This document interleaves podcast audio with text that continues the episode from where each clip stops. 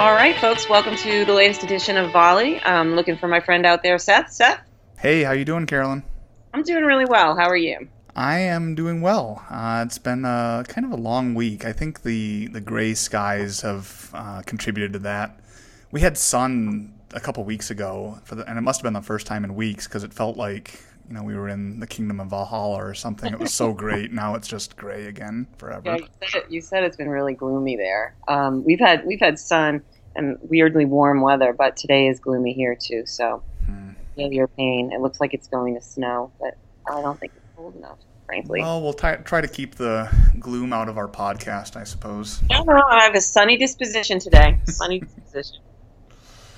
So I sent you a couple things this week that I had come across, and combined, they made me think a little bit about the workplace of the future. And and this isn't a topic that uh, has never been covered before. Plenty of people have looked at this, but we've talked about the workforce a couple times on the podcast and talked about the nature of employees and the nature of work and the skills that they might need. And I thought it might be nice to go ahead and dive a little bit into the workplace and the devices that are getting used and the applications that are getting used and just the tools that people have as they're doing their job these days. Yeah, no, I think it's a great topic. I looked over the stuff that you sent me, and um, there's some really interesting data out there. We're clearly at a point between cloud and the you know consumerization of IT and BYOD, where the work what we use in the workplace is changing.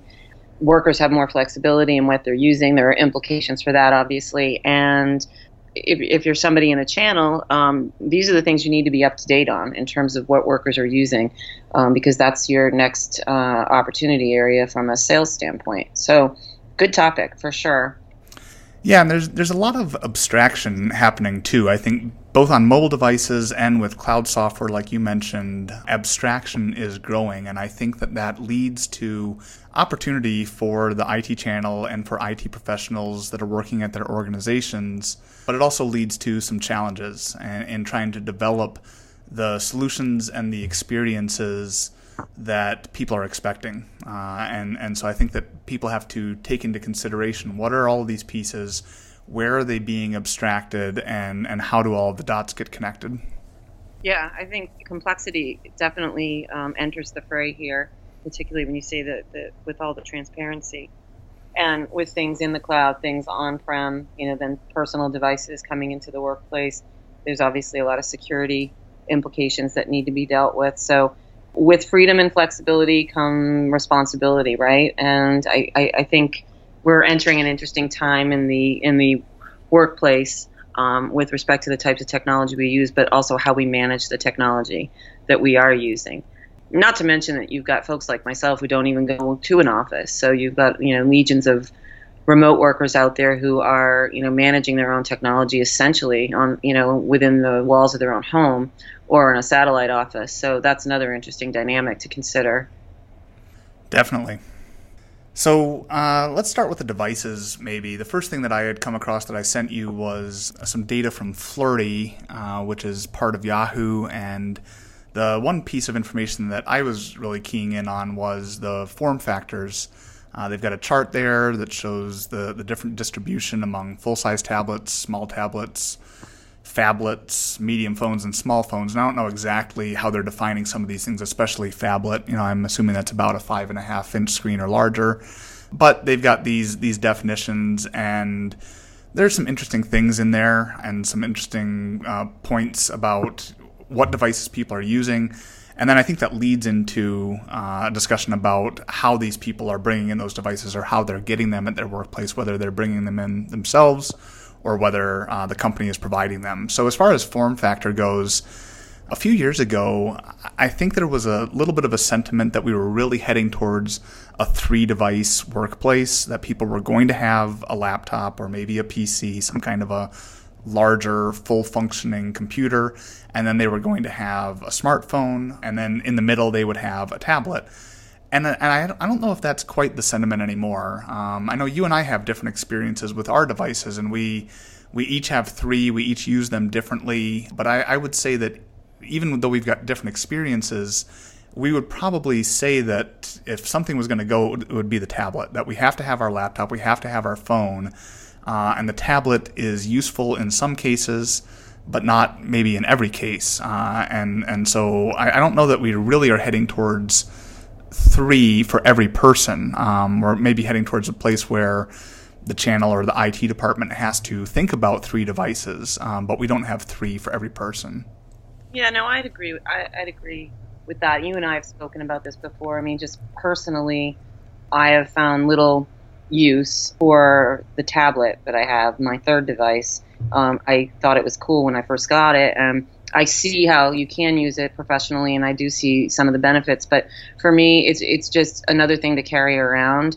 I'm real wedded to the laptop in terms of gigs. I'm writing so much. I really need to be able to type the way that I want to type, and then the phone obviously is the phone. And and um, I'm even kind of surprised about this phablet growth that the Flurry report is saying that what basically they're saying that this that market share of phablets is going to you know eat away at small phones and medium phones, and it appears based on their data here that you know that's the fastest growing piece of the pie of these different devices that we're talking about.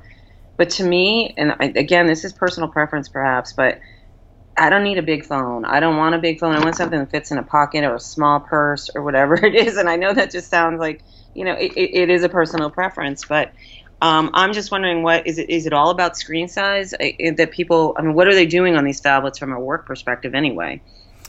I think it's about screen size and real estate. Um, I'm with you that I like to have a smaller phone. Our, our, phones are probably considered medium phones in this report, but the fact that we both find the the tablet to kind of be our third device, and, and the fact that I think many people are finding that that the tablet isn't necessarily the primary device in any situation except maybe travel. That's where I tend to use it the most. Right. But that's probably what leads to this this larger phone movement that if people don't want to try to juggle three and if the one to go is is the the in between one then they're probably going to bring those those other two devices a little bit closer to the middle and so they might have a little bit larger phone, maybe a little bit smaller laptop, and, and then they try to cover all of the ground that they would want to cover with those two devices. Part of the reason that I like my tablet so much is that I still like a larger laptop. So I've still got a 15 inch screen. Most of the people that I see working here or when I travel are working with 13 inch screens um, right. and they just don't want to carry around the extra heft.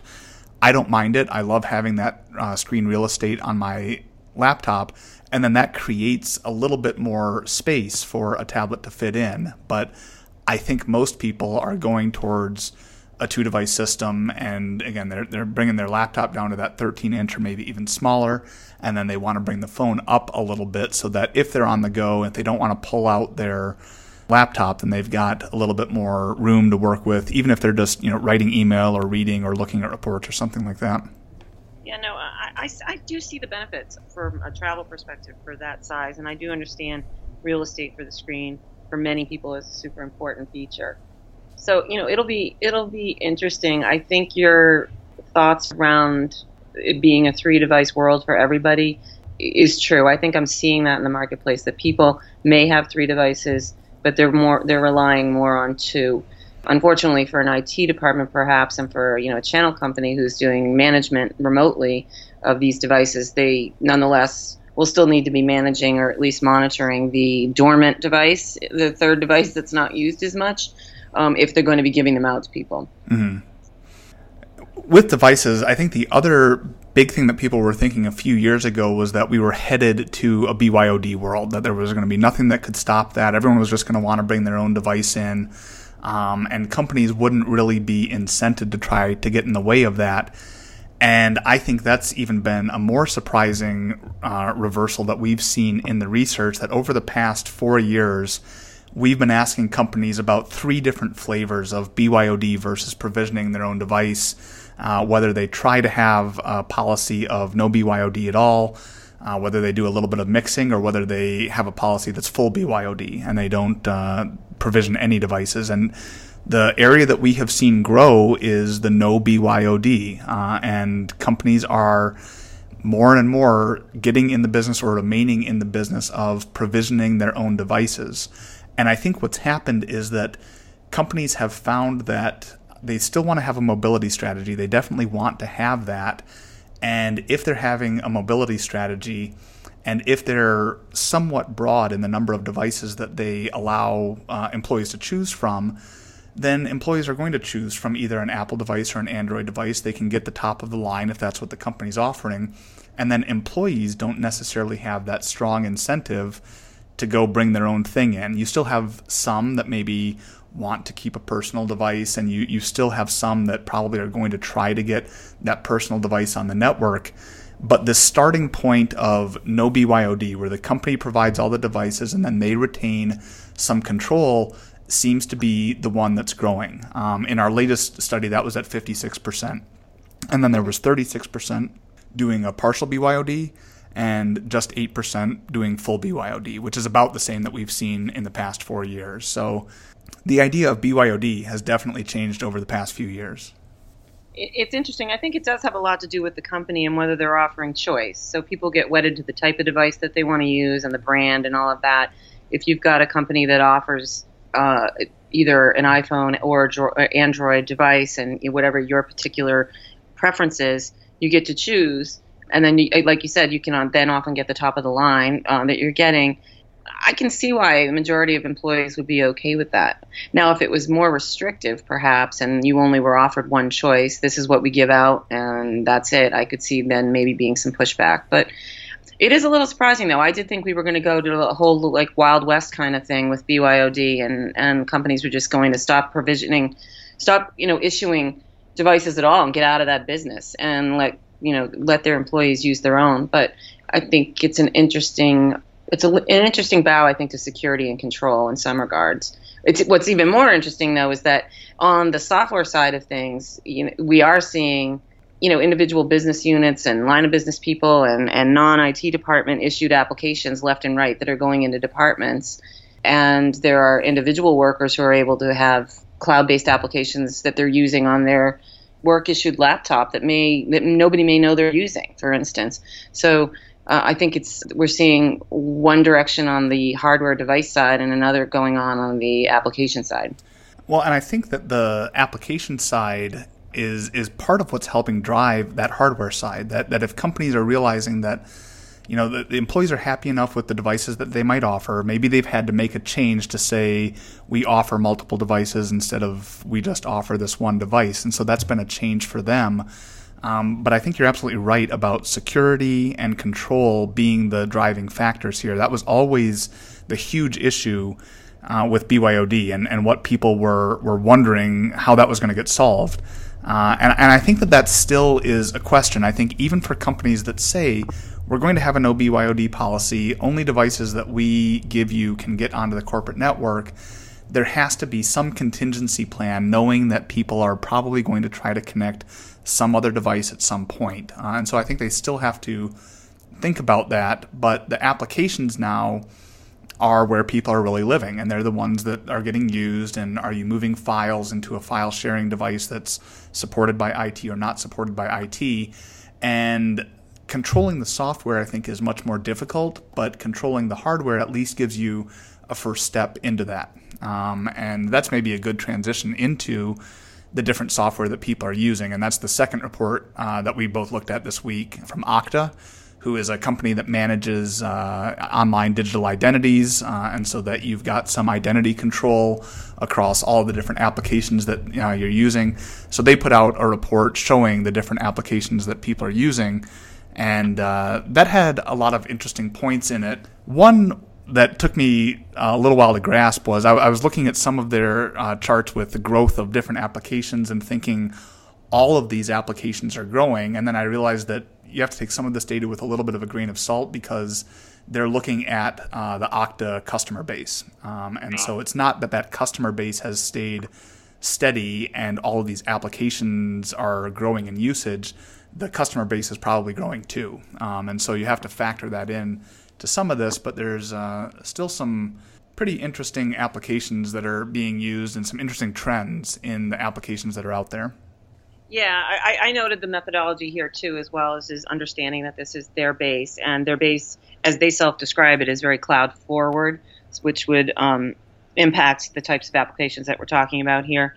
Um, as as mainly cloud-based applications. But again, yeah, I agree. There there's some interesting choices that are making the uh, the top ten lists and you know most popular list. And uh, I found I had I had fun going through this report actually and, and checking out what's going on. It looks like you know Office 365 is is is is kicking it. You know compared to um, some of the other applications. But you know you get on the laundry list and uh, and some I recognize and some I don't. Mm-hmm. Yeah, I think my biggest takeaway was Office 365 as well. And I think that there are some things that we tend to forget when we're looking at selected pieces of data or stories that might come out of the industry. Um, and one of those things that I think we might tend to forget is how large an install base can be uh, for certain things. You know, whether that's PCs, as we're talking about the PC market declining, or whether that's Microsoft's software as we talk about all these other applications that are starting to be used and, and come to the forefront. Um, so even with uh, the knowledge that we're talking about the Okta base here, looking at their popular applications over time, everything kind of goes up as it's going to the right. But Office 365 goes up more dramatically than anything else. And at this point, it is by quite a wide margin uh, the leading application for Okta's customers. Uh, and I think, again, a few years ago, people were thinking that maybe Microsoft was facing a lot of threats, that Google's uh, what's now called G Suite, uh, their business productivity, was going to probably steal some of that market share. And I'm sure it has. But people like to stay with Microsoft. They're already with it. And so staying in that path, as long as you can get some reasonable approximation of the features and the convenience and all of those things um, is an easy choice for people. And, and I think that that's one thing that probably needs to worry some of these other smaller groups. And Slack is the one that I think about the most here because Microsoft just announced Microsoft Teams. So you and I have discussed Slack before on the podcast, and it's an interesting piece of software. There are a lot of people using it um, for interoffice communications and even outside of the office to form different Slack channels and different groups. But Microsoft has now announced Microsoft Teams, which is meant to carry a lot of the same functionality. And I'm assuming that Microsoft Teams is going to just be part of Microsoft Office 365. Mm-hmm. People will have it, even if they're not using it today, it's going to be there. So when they get to a point of saying, hey, I'd like a little bit more of this chat-based, you know, type interface that I hear that Slack has. Oh, we've got Microsoft Teams. Let's just use that. And I think that that will help them pick up a lot of momentum, even though they weren't the first entrant into the market. Well, that's their MO for the most part. Um, Microsoft often isn't the first entrant into many markets, especially in the internet age. Um, but then they, they swoop in a little bit later and they've got a huge installed base, like you said. And the other thing to note is they've got a huge channel community. Um, Microsoft probably has the largest number of channel partners of any of the major major platform vendors that you think about out there, and so that's a natural you know that's a natural migration for those partners to sell those who you know typically who historically have sold uh, licensed software on prem from Microsoft and have a number you know all their customers on it. Um, it's a natural progression for them to move to um, doing Office 365 and all of the components that go with that and they've already got the customers um, and they've already got those relationships. So this makes a lot of sense to me, and I, I, think you're spot on with Teams versus you know and what that could potentially do to Slack because you know Microsoft just includes these elements within the larger um, package of software that they're that they're selling to their customers, and like you said, whether they're using it initially or not, it's there. And for many folks, um, ease and simplicity as opposed to going out and finding a collaboration platform that you want to use. We've already got one. At least give it a try. So I, I, I expect that that will probably eat into Slack's mojo right now a little bit as well. Mm-hmm. It's a lot about building a platform and, and having this common platform, and, and there's always this this tug of war between having a, a, common platform or a single vendor and, and being able being able to go best of breed and have a lot of choice. And I think as complexity grows here, like we were talking about at the very beginning, that lends a little bit more weight to having this common platform and trying to simplify things for people.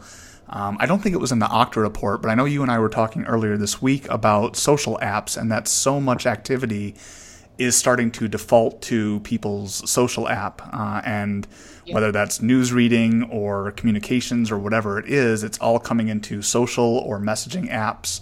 Uh, and I think, again, that demonstrates the power of platform, which is something that we'll probably see emerge a little bit more as we continue to have this explosion in different types of applications that are out there and granular functions that you can do with pieces of software that need to all be tied together somewhere. Right. The use of social as, as the primary mobile app, I guess that we in I think it was in this in this office study, if I recall, is super interesting because I that it was far and away the most used type of application among workers compared to any other, you know, you name it, other applications. Um, so I, I, found that fascinating, and I think it reflects society really as, as, a whole right now. But yeah, I think the idea of a single platform, a, it, it certainly simplifies life for an IT department. In many ways, it simplifies life for a third-party channel firm that's selling or managing a customer's environment. Um, but there are definitely pros and cons to um, doing either either a single platform versus best of breed. And as we're finding today, many individual departments are, are choosing to do their own thing when it comes to applications. And so, even within our organization, you know, what we might do in the research department for collaboration isn't necessarily what the you know another department is doing or another department is doing. And and how the IT department's handling that I'm not sure you know. So um, it it's it is a little bit of a wild west though yeah, I think it still is. And, you know, maybe this concept of platforms is where there's huge opportunity for third parties, channel firms, IT departments to bring back some control and at least manage the situation a little bit even if it's somewhat of a virtual platform even if you know that's not branded there's not a dashboard there's not right. necessarily an app store that people all, all employees can download any approved apps but there's this notion of kind of a virtual boundary, and, and IT is working with APIs and different functions to stitch everything together to have an understanding of what people are using and to allow them some choice while they're still tied into the larger collective um, so that work can continue to flow from one piece to another and people can collaborate um, and get everything done. Yeah, I think it really comes down to balance. So, a balance between allowing flexibility and choice within your worker population, and then um, balancing that against the security and you know accountability types of considerations that have to take place to um, make sure that the organization as a whole is protected and functioning as efficiently and productively as possible.